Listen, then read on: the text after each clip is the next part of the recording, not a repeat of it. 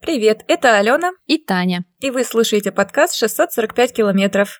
Это подкаст о том, как мы совсем недавно познакомились удаленно и решили узнать друг друга получше, обсуждая самые различные темы, от серьезных и не очень. Вместе с вами мы будем больше узнавать друг о друге и надеемся, что вам это тоже будет интересно. И сегодня мы решили обсудить такую непростую тему, как диета и бодипозитив. Таня, ты когда-нибудь сидела на диетах? Да, мне пришлось столкнуться с этим ужасным словом 18 лет, но чтобы вы понимали краткую предысторию, до 18 лет я активно занималась спортом, а у меня была ну, прямо по-настоящему спортивная подтянутая фигура, практически ноль жира и один пресс и мышцы. Вот. И в то время я, смотря на, своих, на свою семью, на маму, бабушку, они тоже очень у меня худенькие и стройные, думала, что я никогда не потолстею.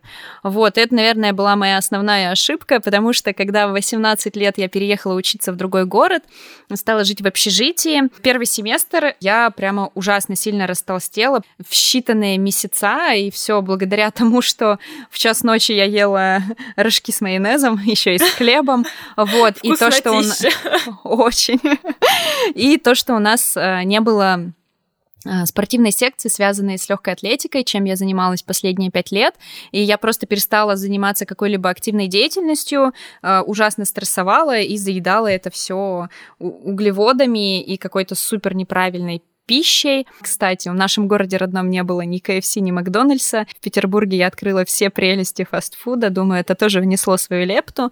Ну и вот, в общем, а, на первом семестре я приехала домой к родителям на зимние праздники, и они мне с порога заявили, Таня, ты такая полная. Ну, это... это... Такие добрые родители. Ну, слушай, неподготовленному человеку, да, это был бы шок, но я уже привыкла от подколок своих родителей, поэтому я восприняла это нормально. Ну, точнее, как, они мне открыли глаза, потому что я серьезно полгода жила, и я думала, со мной все ок. Ну да, джинсы не сходятся, в которых я приехала учиться, ну, куплю другие. То есть я действовала по такой схеме и не осознавала, я смотрела в зеркало на себя и не видела этих изменений. Моя подруга, с которой я приехала и жила в одной комнате, не видела этих изменений. И я до сих пор не понимаю, как это могло произойти. Ну, то есть, как человек не видит, что он изменяется в плане объемов.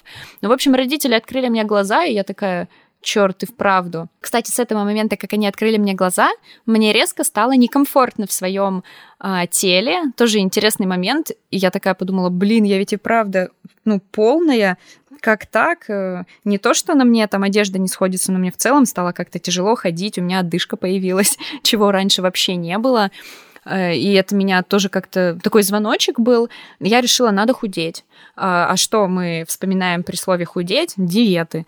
Вот. И так как это была зима, я подумала, ну вообще круто бы заняться спортом, а, но зимой я не захотела бегать, я думала, буду бегать от общежития до парка. А зимой скользко, я подумала, отложу это до лета, сейчас займусь своим питанием. И, в общем, чего я только не перепробовала, пробовала и целый день на яблоках сидеть. Наверное, самое странное, что я делала, я пять дней сидела на гречке, причем гречку я с ночи заваривала водой, просто заливала. Она за ночь разбухала. Я почему-то вычитала, что это лучше, чем ее варить. И вот так, такую вот гречу ела пять дней подряд. Само собой, никакого эффекта я, кроме неудовлетворения и излишней какой-то эмоциональной восприимчивости, не получила. Плюс я тестировала вообще какую-то полную дичь в виде сеной травы. Э, тоже вычитала где-то в интернете, что она помогает ускорять метаболизм. В итоге тоже никакого эффекта я не получила, и вот полгода я просто, ну, оставаясь в своем весе, пыталась какими-то маниакальными рывками попробовать то, это, пятое, десятое, но вес был со мной, и вот только мои подвижки начались тогда, когда наступило лето, и я потихоньку начала бегать. Но знаешь, это тоже было, это был очень большой шаг для меня, потому что я начинала не бегать, а начинала ходить. Мне, то есть мне было настолько... По моим ощущениям, я потолстела килограмм на 10, потому что весов у меня не было, я только визуально вот сейчас по фоткам могу оценить. Но я даже бежать не могла, я начинала с быстрой проб... ну, ходьбы, вот, и я так втягивалась месяц, все болело. я уж молчу про то, что я даже в планке не могла постоять 10 секунд. Ну и вот так вот постепенно, если ускорить весь этот мой рассказ, я за три года а, я вот бегала потихоньку, потихоньку упражнения какие-то добавляла. Только за три года я смогла вернуться в плюс-минус свой вес, но, само собой, о каком-то там прям мышечном теле, каркасе я не говорю, потому что все-таки, чтобы иметь такие мышцы, поджарое тело, нужно заниматься каждый день или через день, а мне это просто лень делать, и я смысла в этом не вижу, вот потому что я сейчас себя комфортно чувствую в своем теле. Но я смогла вернуться вот за три года к какому-то результату, который меня сейчас устраивает. Поэтому вот так вот я столкнулась со словом диета, попробовав какое-то безумство. А ты, Ален, как к диетам пришла вообще в своей жизни, если они у тебя были, конечно? Слушай, ну у меня тоже весьма экстремальная с этим есть история связанная, и, наверное, я вообще долго думала, делиться этим или нет, но мне кажется, что, наверное, стоит, потому что, как правило, очень много людей от этого в тайне страдают, но им стыдно в этом признаться и стыдно об этом поговорить. Я со словом диета тоже очень хорошо знакома, и у нас в семье, к сожалению, а, женщины полные все. То есть даже генетическая предрасположенность к этому есть. Мы как бы не, не хрупкие, не миниатюрные, и довольно-таки... Ну, масса тела набирается довольно быстро. Я не могу сказать, что меня так уж сильно травили в школе, да, как, ну, гораздо, людей, которые гораздо более полные по комплекции, mm-hmm. но, тем не менее, периодически слышала что-то такое. И, конечно, это тяжело. Ну, каждому ребенку тяжело, когда как-то там его где-то поддевают. То есть у меня такой момент был. Но, наверное, как у каждого ребенка, который жил вот с родителями советскими, с бабушками, с дедушками, тебе просто не дают выбрать, что есть и как есть. То есть тебя кормят и кормят и кормят, и если ты уйдешь, и твоя тарелка останется чистой, то, о, господи, чистой, наоборот, полной, то все это кошмар, это катастрофа, дитятка голодает и так далее. Плюс у меня ну, довольно все в такой в жесткой дисциплинированной форме это происходило. Я не могла выбирать, что мне есть до университета. В университете я, кстати, тоже пробовала сидеть на яблоках и на кефире. Плюс в университете, даже нет, наверное, до университета я, кстати, тоже пробовала гречневую диету. Но у меня она возымела эффект. Я, кстати, тоже ее запаривала на ночь, я тоже это где-то вычитала. И я на ней продержалась 13 дней. Я помню, после того, как сдала все экзамены в 11 классе, я решила, что вот все надо сдать, э, надо сдать, надо сесть на диету, потому что я тоже видела свои фотки в платье выпускном и поняла, что это, конечно, кошмар. Вот. И я решила, что перед университетом надо, да, привести себя в форму. Мне эта диета помогла на самом деле. Но э, на ней все не закончилось. То есть, когда я переехала в университет, там уже вообще раздолье, там можно делать, что хочешь. И там у меня начались другие диеты. Я как-то пробовала даже голодать. Пять дней я продержалась на одной воде, но поняла, что это слишком экстремально. Я в какой-то момент чуть ли не упала в обморок на занятиях. Я даже пошла, мне, мне хватило ума, да, на первом курсе пойти на физкультуру. Несмотря на то, что это была спецгруппа, и там нагрузка была где-то попроще, все равно моему бедному организму измученному этого хватило, чтобы начать падать в обморок. Вот. Э, потом я пробовала какую-то диету 7 дней, 7 лепестков. Это когда ты ешь там один день какой-то один вид продуктов, потом другой день другой вид продуктов. Я пробовала тоже какие-то чаи для похудения, которые, видимо, имеют схожий эффект вот с, с, с этой сенной травой. И даже, наверное, в составе имеют. Но вот это все это лайт, потому что у меня какой-то был период очень долгий моей жизни, ладно, э, который был связан с пищевым расстройством. То есть э, у меня это началось где-то в школе, и держалось со мной очень долго, даже после университета какое-то время я страдала от булимии.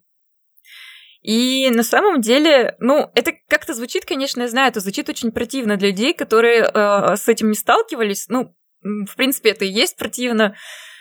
Э, но, поверьте, никто не сможет испытать большего отвращения к человеку, который этим страдает, чем сам человек. Во-первых, да, ты не знаешь, что тебе, ты не знаешь, что с тобой происходит какое-то время, ты не понимаешь вообще. Вот я не помню я не помню на самом деле, как к этому пришла. У меня есть пара воспоминаний, но я не знаю, правда ли с этого все началось. Тебе кажется, что ты один такой какой-то урод, но в то же время ты вроде бы как себя контролируешь, да?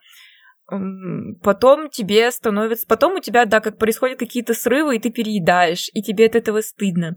Потом, даже если ты питаешься нормально, тебе кажется, что ты съел слишком много.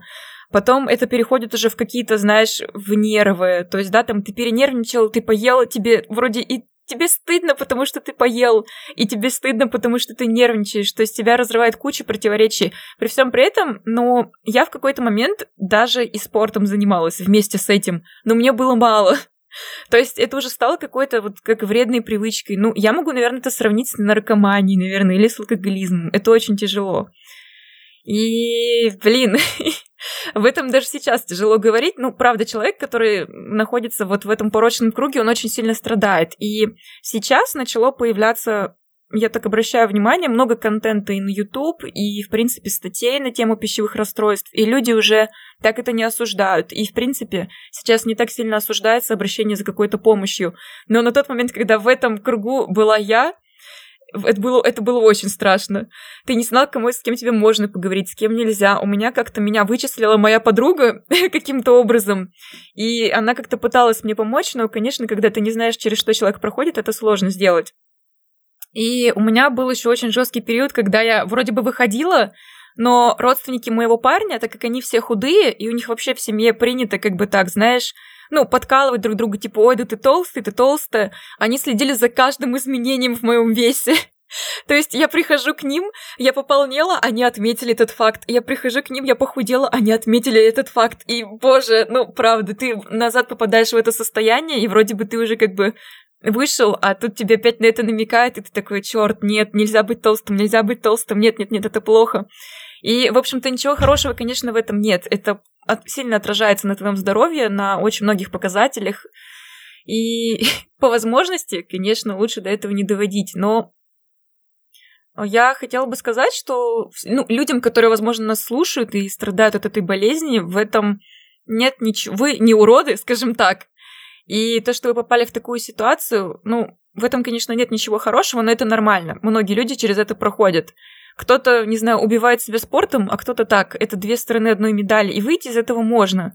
Но нужно, конечно, брать себя в руки. Если не можете сами, то не страшно обратиться к специалисту. Если можете, то действительно сейчас есть очень много контента.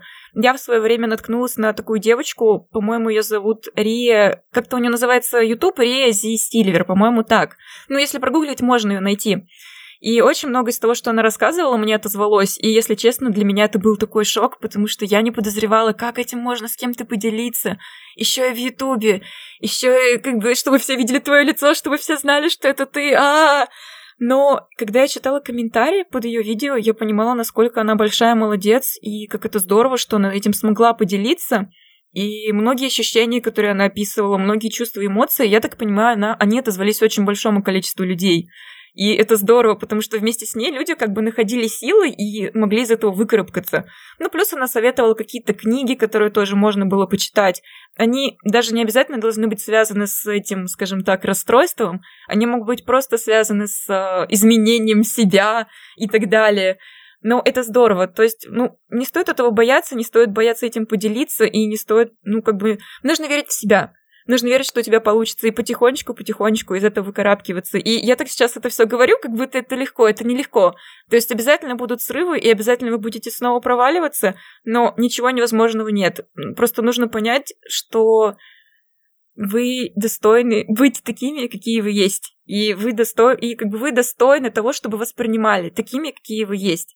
То есть даже если у вас есть лишние килограммы, ничего страшного. Если вам в них некомфортно, вы всегда можете пойти в зал. Или найти какую-то здоровую альтернативу вот таким изнуряющим жестким диетам.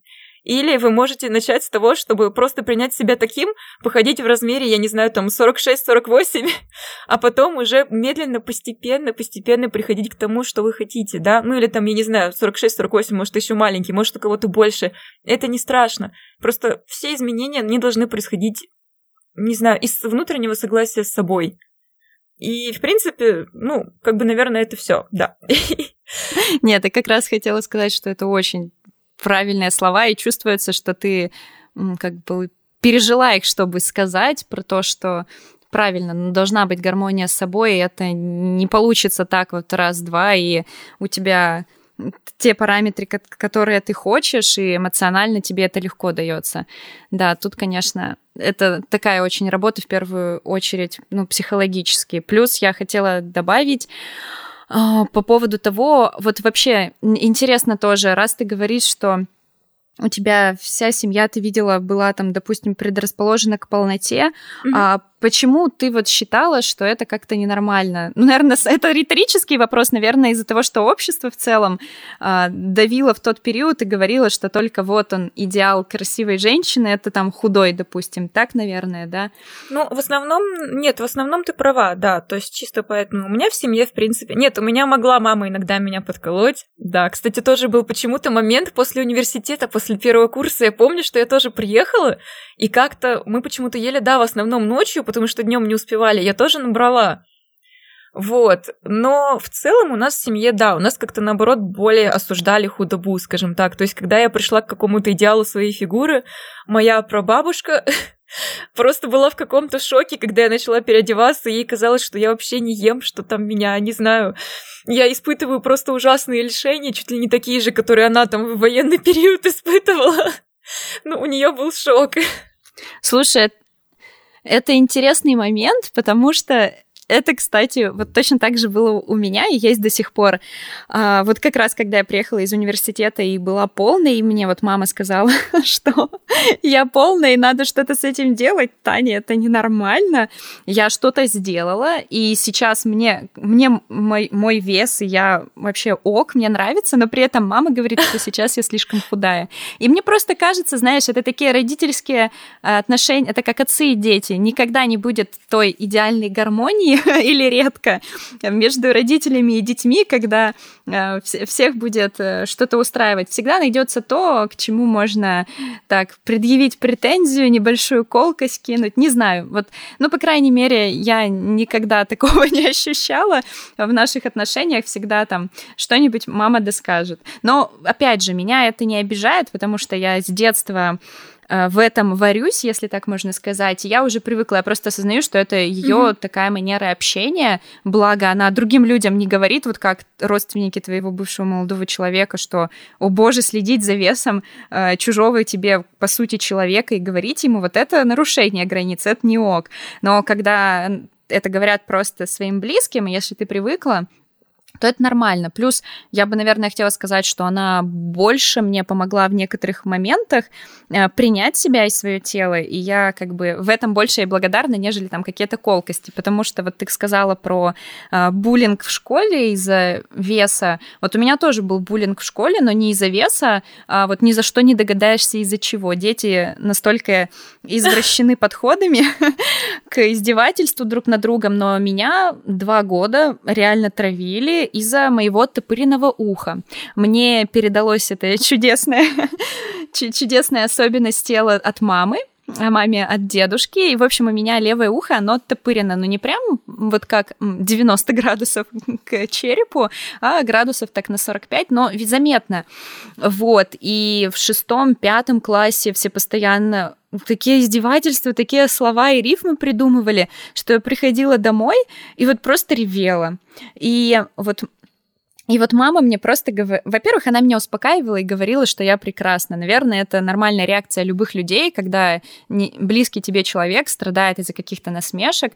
Она говорила, что это нормально, что, конечно же, дети дураки, и не обращай на это внимания, и типа все ок, ну, типа, ты красивая, это твоя особенность, но главное, что меня мама заложила, она сказала, что не стоит поддаваться на это, а ты, наоборот, можешь брать и как бы не то чтобы, ну, назову это провоцировать, но не провоцировать, а не стесняться этого. То есть, и я вот, знаешь, у меня просто была подруга, и у нее такое же было, у нее тоже было топырено ухо, так же, как у меня. Так вот, она до сих пор, а ей 20, сколько уже, 7 лет, она ходит, закрывая уши волосами. То есть она ни разу в своей жизни не смогла сделать хвостик.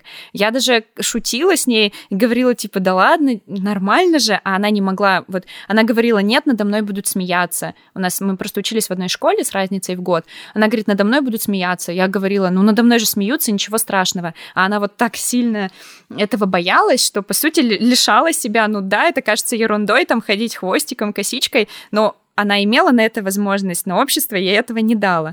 А я наоборот, точнее, мама мне сказала, ходи, как тебе нравится. И она мне постоянно заплетала косы, делала хвосты, чтобы демонстративно и нарочито показывать мое ухо. И я с гордой головой, поднятой, э, шла в школу. Тем, кто э, на меня какие-то непонятные вообще косые взгляды обращал или говорил мне в лицо, что я лопоухая, э, просто демонстрировала, что меня это не задевает. Вот это была моя такая борьба, и так я нарастила какую-то кожу, можно так сказать. Я просто всем показывала, да, у меня топырено ухо, и мне с этим мог. И по сей день меня вообще сложно чем-то задеть по поводу моей внешности. Ну, я думаю, что в осознанном взрослом возрасте никто этого и не собирается делать. Не знаю, там подойти и сказать мне в мои 27, Таня, у тебя ухо торчит, ха-ха-ха.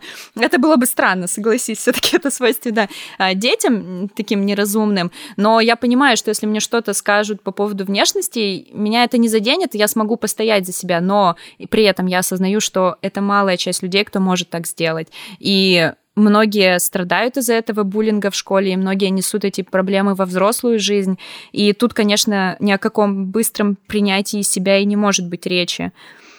На самом деле, ты вот сейчас сказала про маму, и это очень важно, когда, да, есть поддержка со стороны близкого человека. К сожалению, у нас у многих э, система воспитания построена так, что родители просто говорят тебе «не ной, возьми себя в руки», и там добавляют тебе иногда в самых ужасных экстремальных случаях чуть больше оскорблений, чем твои одноклассники, и да, ты как-то топишь эти проблемы внутри себя, и, к сожалению, да, они переходят в более взрослый возраст.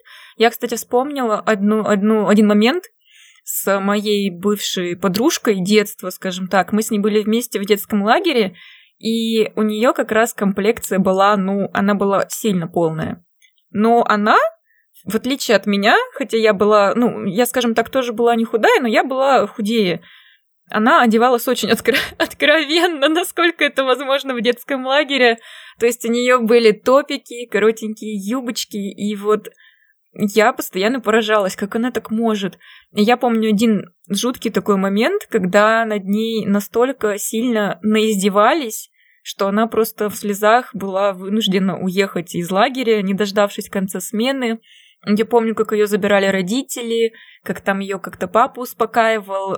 Наш, как, как бы ее правильно назвать, воспитательница в этой группе тоже вроде бы пыталась отшучиваться, но она была в таком состоянии, что она просто не могла уже там находиться.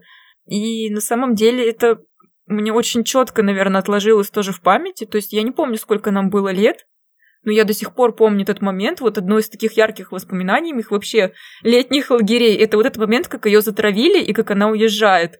То есть, может быть, знаешь, еще это тоже у меня отложилось, я сама не настолько сильно от этого страдала, но я видела, как страдает близкий человек от этой же проблемы, да, то есть тоже, а в принципе, когда ты ребенок, ты все впитываешь в себя, все, что происходит вокруг, может быть, тоже. Ну, это такой хороший пример, когда общество неправо. А, она, кстати, потом, я не знаю, правда, каким путем, потому что теперь у меня все люди, которые резко худеют, вызывают опасения мне. ну, правда, мне за них тревожно. Но я знаю, что она взяла себя в руки, она похудела. И однажды мы встретились с ее отцом как-то случайно, ну, там, при одних очень печальных обстоятельствах, и он с гордостью сказал мне, что вот его дочка теперь, скорее всего, даже худее меня. Причем сказал он это в очень неподходящих обстоятельствах. Ну, mm-hmm. такие, видимо, люди. То есть, видишь, вот это тоже mm-hmm. какая-то, мне кажется, не совсем адекватная реакция, да? То есть, ну, похудела она и похудела. Оставьте ее в покое. Ну, правда. Да, здесь вопрос просто, окей, она похудела, но любит ли она себя, в гармонии ли она со своим телом? Я уверена, что когда она ходила в топиках и в юбке в детстве, вот это был, возможно, пик ее гармонии, она реально от этого кайфовала. А потом все-таки общество, которое у нас э, живет с ужасными стереотипами и навязанными вещами в виде, как должен выглядеть мужчина, как должна выглядеть женщина, просто вот знаешь, всеми силами ей говорит, ты не такая, ты не такая, худей, худей. И вот эта вот гармония, она ломается, и потом ее с огнем днем не сыщешь. В общем, я не уверена, что все худые люди ладят с собой и любят себя. И тут, наверное, как раз-таки стоит сказать о том, что вообще течение, вот бодипозитив, которое появилось, это очень крутая вещь, как раз-таки она помогает показать людям, вообще нашему обществу, а какое есть вообще в целом разнообразие людей, что мы все разные, что можем мы выглядеть по-разному, но при этом мы все достойны какого-то хорошего отношения к себе, достойны уважительного отношения к себе, и мы должны жить в гармонии, ну, в первую очередь, с самим собой. Поэтому, когда вообще первые, наверное, такие зернышки бодипозитива появились в России года там 3-4 назад, я такая подумала, Вау, как... Ну, во-первых, я уди... очень сильно удивилась, потому что, согласись, когда мы взрослели, вот этот вот период всех двухтысячных, только что было с телеэкранов, из журналов, это очень худые, однотипные женщины, ну, модели, само собой. И ты живешь в этом обществе, и ты тоже да, хочешь да. быть таким же. Вот, возможно, когда я потолстела, может, мне и ок было с этим, ну, кроме отдышки, конечно же, это уже на здоровье залезает, тоже не очень хорошо. Но, может быть, мне было бы и ок, но вот этот вот образ того, как я должна выглядеть, вот это меня само собой не давало мне легкости жизни. Я хотела быть вот как те худые девочки. И вот это вот все навязывалось, а когда пришел бодипозитив и начали показывать, что вообще-то mm-hmm. женщины могут быть полными, ну как бы да, и это нормально. Вот смотрите, их там печатают на обложках, их а, они демонстрируют какую-то одежду. Или, например, Опять же, вот мне кажется, ну, попозже обязательно надо запомнить, чтобы ты тоже свое отношение к бодипозитиву сказала, но вот мне кажется, что в России, я не знаю, не слежу за, течень, за этим течением в других странах, вот, хотя, может быть, стоит почитать, как это в Америке все, ведь все идет к нам от Запада, но в России вот я ощущаю, что это все приобрело форму вот только акцента на весе, потому что как только скажешь человеку слово бодипозитив, то он, я уверена, представляет вот только полного человека, что это как будто бы полные люди борются там за свою возможность быть полным. Или, допустим, плюс еще иногда к этому а, прилезают люди с э, растительностью на теле. То есть это вот те, кому как будто бы запрещают бриться, и те, кому запрещают быть полным, но по факту бодипозитив это глобально, это о том, что мы должны принимать себя, и это в первую очередь, мне кажется, важно для людей, которые ничего не могут поделать с теми, какие они есть. Это, допустим, какие-то генетические заболевания.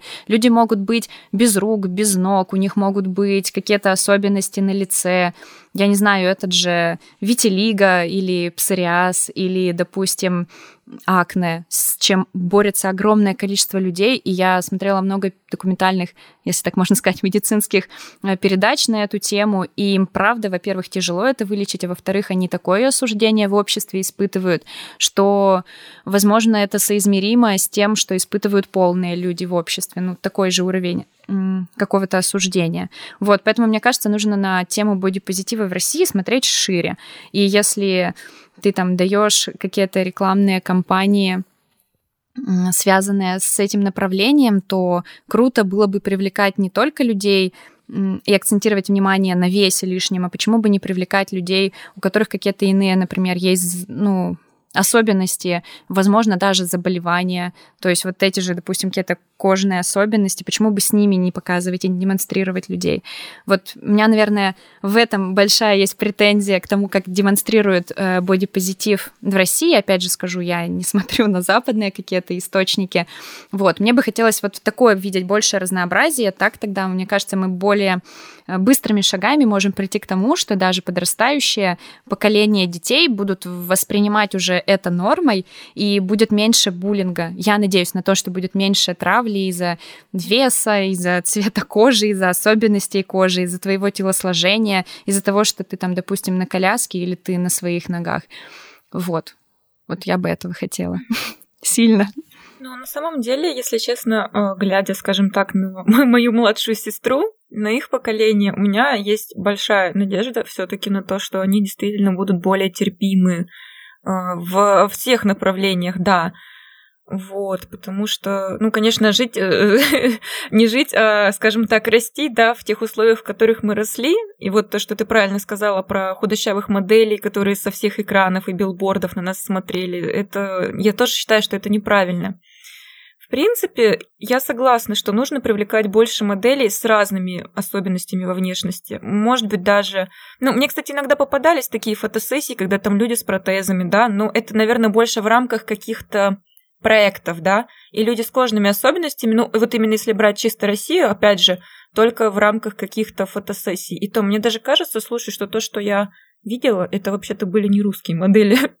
Но да, у нас на самом деле у нас не хватает таких людей, у нас не хватает таких моделей. У нас, ну, по-честному, мне кажется, просто здесь замешаны великие силы маркетинга и разных бьюти-сфер, Потому что, ну, я с точки зрения потребителя это замечаю, конечно, разные процедуры, иногда абсолютно безумные, вроде там губы сминогов, которые были вот в 2019, получается, году, пытались их тоже как-то протолкнуть и искали моделей. Ну, это просто ужасно.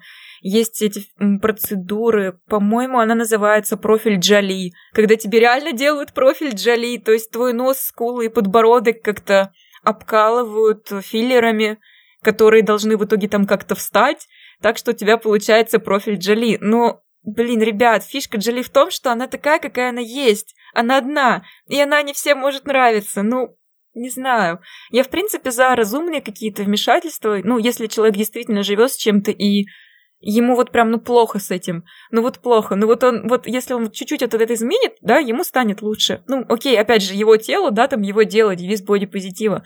Но мне не нравится вот это навязывание. Это, наверное, применимо вообще ко всему, знаешь, и к религии, там, и даже к ориентации, да. Да, без проблем, давайте существовать вместе, только не навязывать. И вот в плане бодипозитива и в плане того, как рекламируют, скажем так, худую внешность, да, мне кажется, в этом есть все-таки очень большое влияние маркетинга. Да, да, да.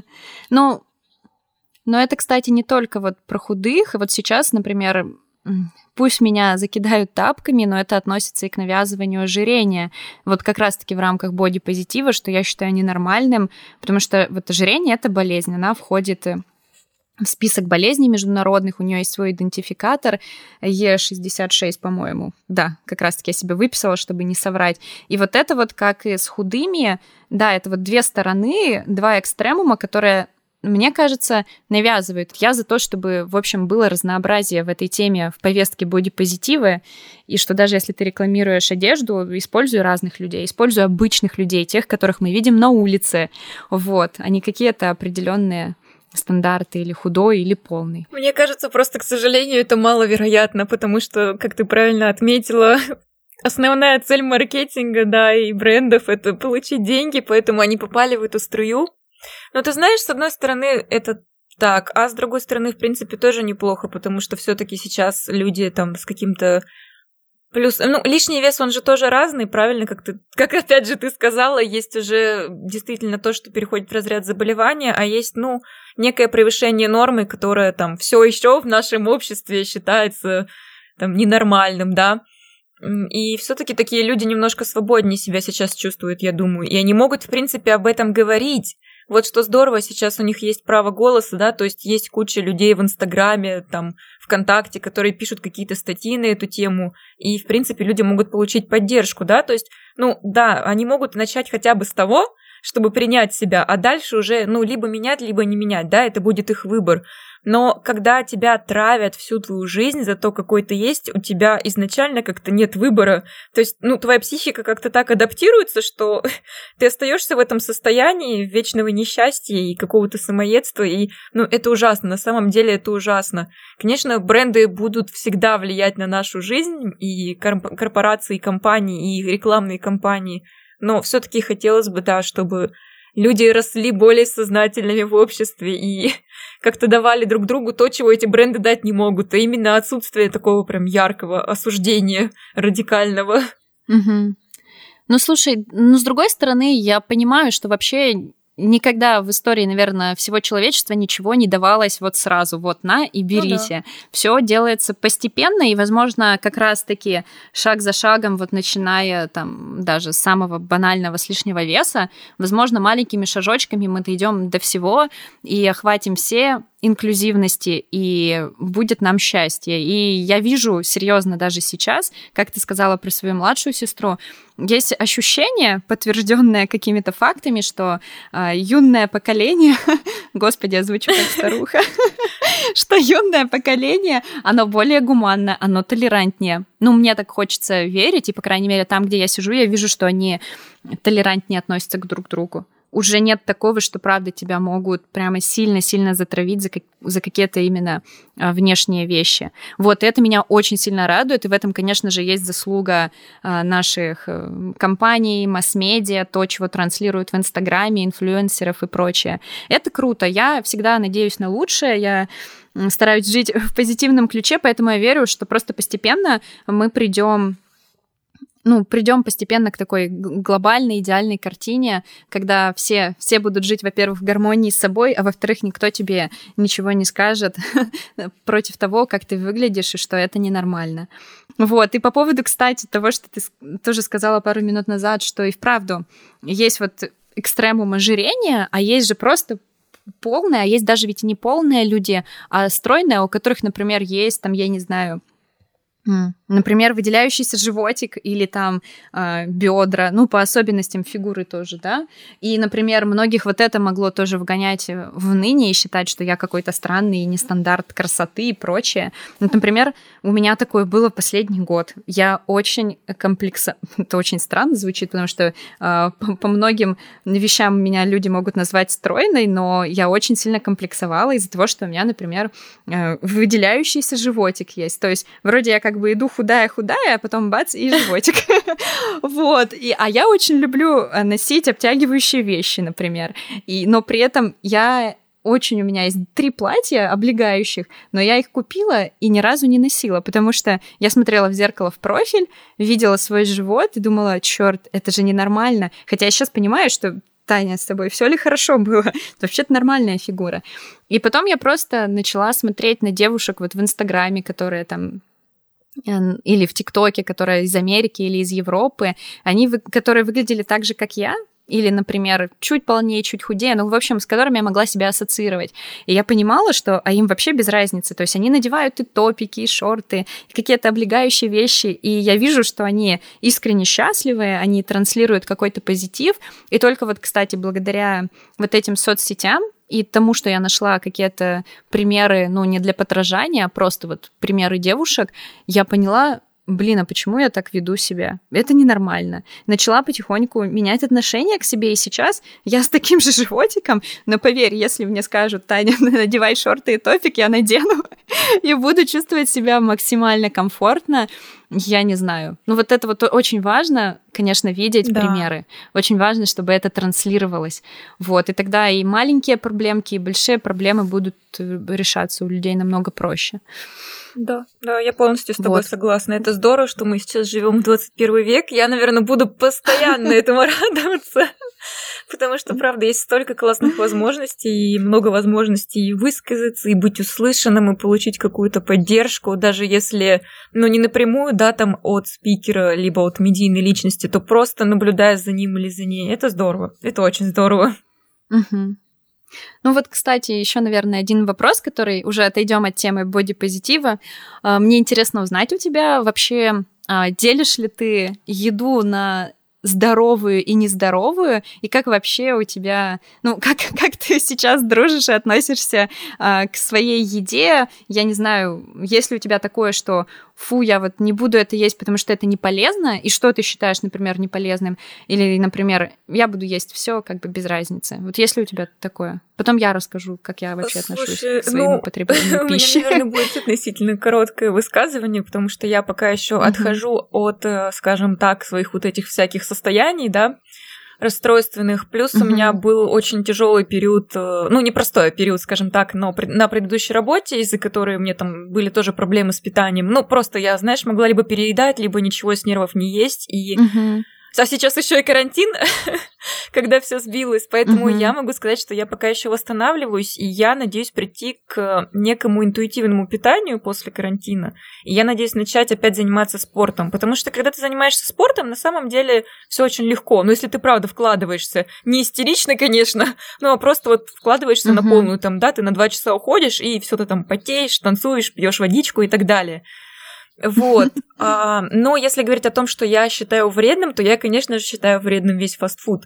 Я тоже, когда приехала в Москву, я дорвалась Я тоже постоянно... У меня KFC, да, KFC, Макдональдс и Бургер Кинг, это прям... а Я не могла этим наесться. Но сейчас, спустя уже несколько лет, я понимаю, что это должно... Это вообще, если должно быть, да, если мне это необходимо, то, может быть, там раз в пару месяцев пойти и, да, поесть.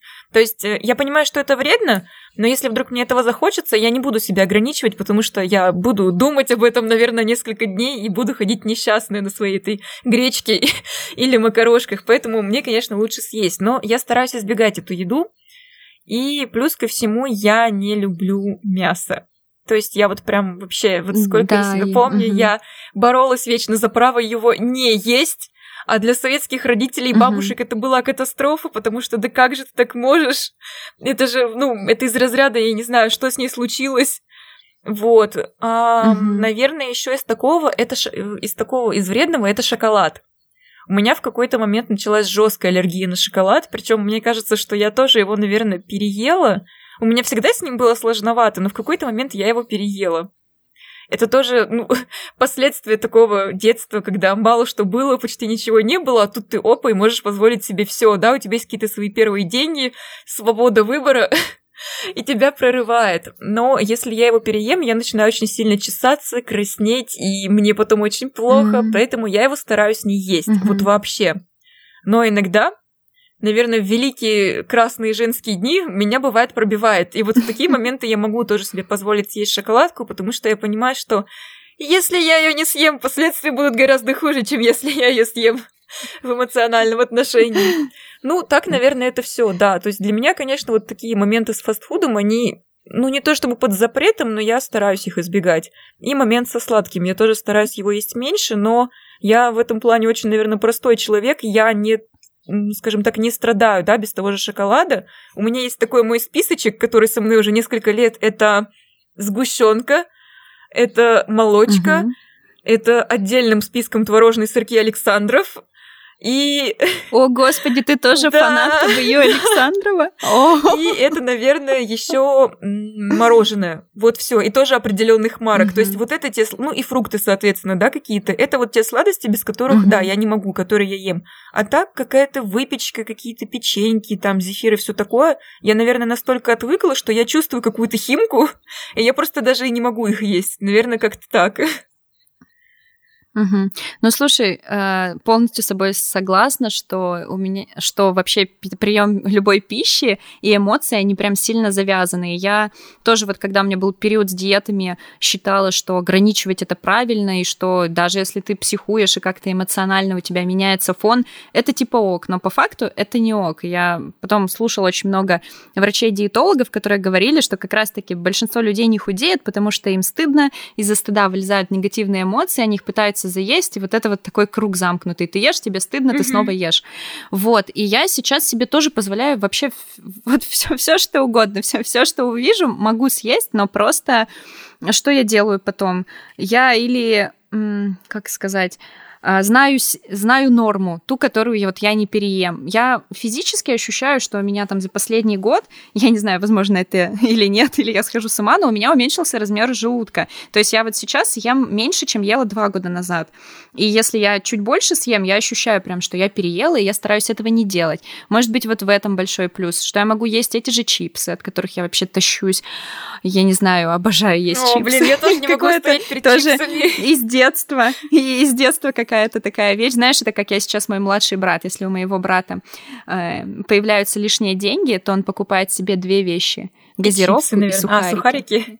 И чипсы, да, и у него, а у него проблемы, как и у меня, с гастритом, ему будет потом плохо, но он все равно их покупает.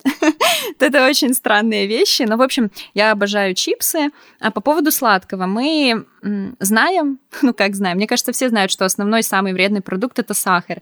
И вот мы последнее время стараемся исключить сахар, а, потому что раньше мы каждый день ели по батончику сникерса или твикса каждый, по mm-hmm. большому. А это такая, ну, хорошая доза сладкого, то сейчас мы просто перестали их покупать. Как бы нет продукта дома и нет проблемы. Вот. И за счет того, что мы меньше покупаем сладкого, наверное, мы и меньше его потребляем. Но вот в последнее последний месяц я купила в метро, знаешь, а знаешь, такие маленькие шоколадки Риоба по 5 mm-hmm. грамм в некоторых иногда салонах красоты там и прочих выкладывают так, чтобы на ресепшене, в гостиницах. Вот в общем, оказывается, в метро можно купить такой большой пакет маленьких шоколадок, и я их купила, там где-то 500, 500 граммов, вот, и их там много, может быть, 200 шоколадок, но они по 5 граммов. И я вот их ем, и вообще ок. То есть я съем две, вроде кажется, две так много, а там всего 10 грамм. Когда если бы я раньше могла купить плитку, и там было бы 100. Ну, в общем, разница, я хитрю свой мозг, обманываю. Вот. И, а в плане еды делю ли я ее на здоровую и вредную? Ну, вообще, да, мы отказались тоже от фастфуда, хотя вот еще полгода назад не представляли свою неделю без КФС. Вот, сейчас мы не едим КФС, я иногда поэтому страдаю очень сильно, вот. Но если хочется бургеров, то мы заменяем какими-то, ну, норм... ну, как по нашему мнению, нормальными бургерами из там соседних э, кафе или каких-то бургерных специализированных. Ну, кстати, специализированных вот. ну, бургерных есть... я согласна. Там это почти как бы здоровая альтернатива обычным бургерным таким. Да, я вот я и так и живу в этой парадигме. Вот. И не ограничиваю себя по поводу приема пищи, там, я не знаю, до 6, до 8, вот эти вот все глупости, я могу и в 10 поесть. Ну, то есть мы спокойно раньше до карантина могли заказать роллы в 9 и съесть их в 10 и лечь спать в 11. Вот. Ну, то есть я, да, я как-то стала к этому проще относиться, и мне кажется, вот этот вот позитивный настрой, а не, поставля... а не постоянное э, шейм, шейм такой себя, то, что ты не права, не ешь, не надо, фу, ты съела. Вот это, это намного хуже, чем ты позволишь себе что-то, и потом, ну да, можешь отработать, можешь, ну, в зале, можешь прогуляться, сходить, ну, не знаю, как-то как нужно любить себя. Вот это, наверное, мой месседж этого эпизода этого нашего подкаста, что вообще все начинается с любви к себе. Вот важно ее обрести, гармонию к себе, и тогда, ну, проще будет, и люди тебя будут воспринимать проще, потому что у тебя будет, знаешь, такой барьер, такая кожа, что вообще-то это вы не правы, я классная, я люблю себя, я это знаю. Вот, и как-то попроще будет в этом все еще злобном мире существовать. Ну да, слушай, хорошее такое завершение. Ну это правда, да, начинать нужно с любви к себе, и тогда уже станет гораздо проще воспринимать все, что происходит вокруг тебя. Ну или не воспринимать это вообще. Ну да, но не через призму искаженных вот этих всех стандартов ты просто выработаешь. Точнее, у тебя не будет никаких стандартов, просто кроме э, гармонии к своему телу и внешнему виду. Вот. Да. Поэтому да, любите, любите себя, это, наверное, то, чем мы можем завершить этот эпизод, потому что это, это очень важно. Вот, мне кажется, мы даже уже какой-то прошлый эпизод тоже заканчивали этими словами. Мне кажется, это просто мантра такая, которую нужно Манифест всегда произносить. этого подкаста. Любите себя. Да. Да, да, да. В общем, спасибо, что слушали нас. Надеемся, что этот эпизод отозвался, э, что многие из вас э, наверное, к сожалению, также сталкивались с проблемами и буллинга в школе или какими-то проблемами, связанными с расстройствами пищевыми или диетами, тоже можете делиться этим в комментариях. Оценивайте нас, наш подкаст, нам это очень важно. И пишите темы, предлагайте какие-то интересные обсуждения. Мы можем на них порефлексировать. Да, вот. это мы точно можем. Всем хорошего дня. Спасибо, что слушали. Хорошего пока. настроения. Всем пока.